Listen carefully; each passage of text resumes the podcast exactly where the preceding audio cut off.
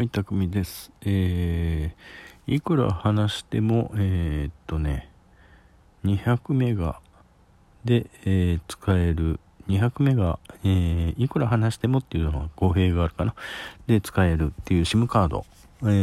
ー、を使ってみようと思います。ということで始めていきたいと思います。下町ガジェット、匠です。皆さんこんばんは。えー、っとですね、お久しぶりです。昨日、え昨日、昨昨日、おとついぐらいかなは、えーと、私の方が、えーと、廃屋撮影をなぜ始めたかっていうふうなところの理由からをトークを上げたんですけれども、まあ、今の、えー、ところでいくと、私の、あのガジェットネタからちょっと外れるので、えーと、今回は久々にガジェットネタに戻りたいと思います。とですね、うんと、我が家、うんすべてですね、家族は、えー、マイネオに入っております。うんと、SIM フリーの全員端末の iPhone になってるんですね。ですから、基本的にはどの SIM カードでもいけるんですけれども、うん、キャリア的にはね、ドコモが多分強いんだろうな。どこでも、ドコモでもあれば基地局はいっぱいあるからつながるんだろうなっていう風な感じだったんですけれどもね。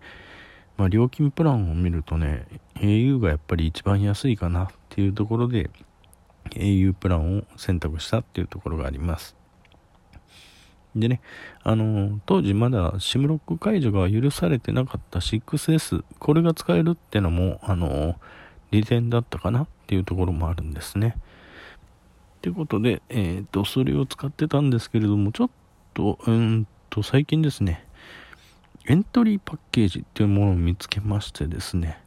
なんで今頃そんなもの見つけるんだっていうところなんですけれどもね、うーんと IoT をちょっとあのこの前あの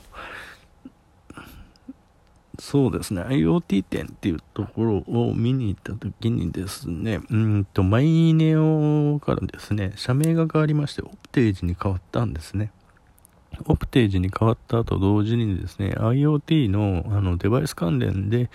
えー、そういうふうなあの通信関連、まあ、法人向けのこういうふうなデバイス通信っていうのもあの常時必要になってくりますあのきますよってことでですね、うーんとそういうふうなの の, あの、まあ、コンシューマー向けってないんですかって言ったら、あ、そういうのだったらマイネオのエントリーパッケージみたいなのを試されてみたらどうですかっていうのを教えていただきました。 にひゃくキロビーピーエス なんですけれども、基本ね使いたい放題なんですよ。うーんけどね、ちょっとこれはうーん外でね YouTube を見るとかね、えー、動画をガンガン見るとかっていうのは厳しいかなっていうところですね。うん、動画をまず見るってことは難しい。えー、っとね、ちょこっとしたね、メッセージとかね、えー、メールとか、ライン、えー、それもね、うーん、動画なし、えー、スタンプなしのメッセージだけ、えー、ぐらいかな。うーんと、あとは、うーん、フェイスタイムの音声だけとか、えー、っと、特化したものですね。うーん、本当にデータ通信のみだけに特化したものであればね、そこそこ使えます。うーんとね、ライン の場合はあの エスエヌエス 機能をつけないといけないんで、えプラスひゃくごじゅうえんいるのかな。うん、なんでまあね、データ通信だけだったとしたら、ツイッターだけでも十分だけかな、十分使えるんじゃないかなと思ってます。ツイッター専用端末みたいなのを作るのもいいんじゃないかなって思ってます。うん、あとはね、ラジオトークなんかをこうリスニングするための端末とかね、基本あのラジオトークってこうダウンロードできるじゃないですか。えー、ですのでうちにいるときにダウンロードしておく。で、えっと、電車の中ではこう、ダウンロードしたやつを再生するっていう風な感じで運用すればいいかなと。でまあそれで合間合間でこうメールとかね、あのー、メッセージとかが飛んできたらそれのところでこうポツポツメッセージを返すとかね、そういう風なんていいんじゃないかな。まあね、あのー、ソーシャルで、えー、とガンガンやり取りするっていうのは苦しいと思いますね。ツイッターとか、えー、と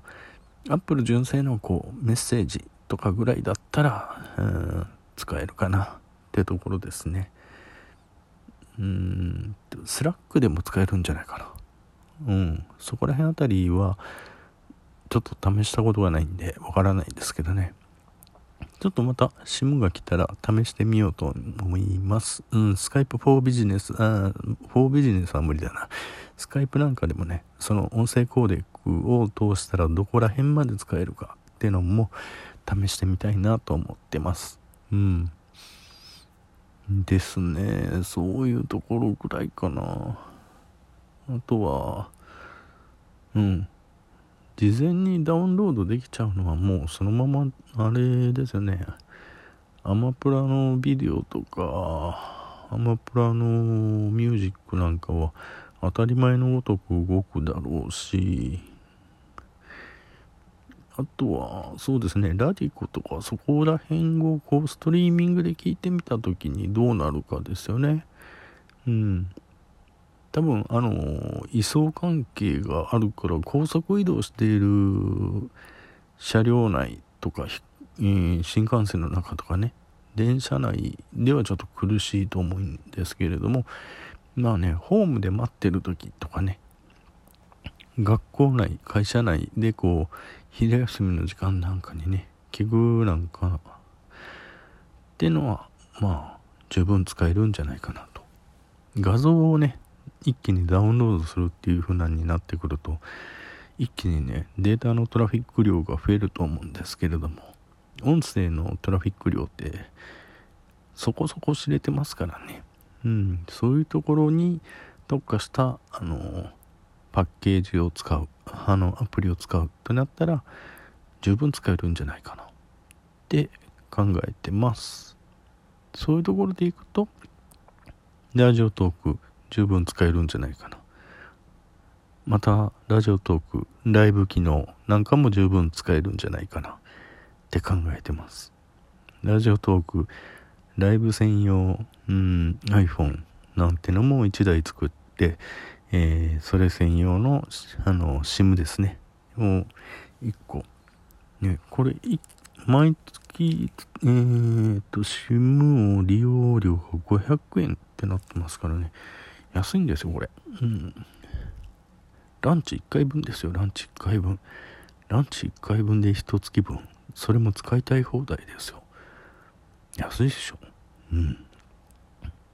てことで、まあこういう風なもので